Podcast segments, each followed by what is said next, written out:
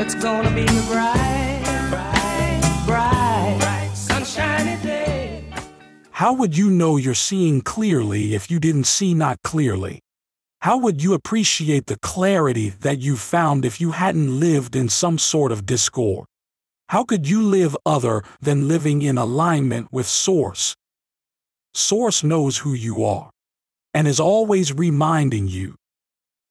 Welcome to Infinite Consciousness a daily inspirational podcast that's dedicated to helping you manifest your dreams faster. Through law of attraction tips, tidbits, and techniques to people who want to improve their lives, become leading edge creators, and gain a deeper understanding of law of attraction. We are delighted to have you here.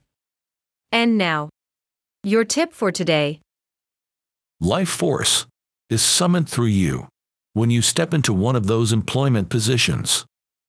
This is due to the founder's vision. Unless you're bucking the current. The visionary of the corporation had an idea for something that began summoning energy, long before the buildings or the workers. Years later, perhaps you're hired as a part of that team and without realizing it, you now benefit from that continuing flow of energy. Many people get into a fast moving stream and paddle against the current, and then complain that it's hard, instead of getting into their canoes and paddling with the current.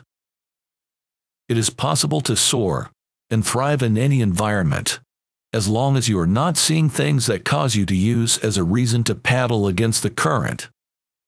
Therefore, it really doesn't matter what others decide. The question is, am I letting the energy flow through me, or not? Am I letting it in through my choice to stand here?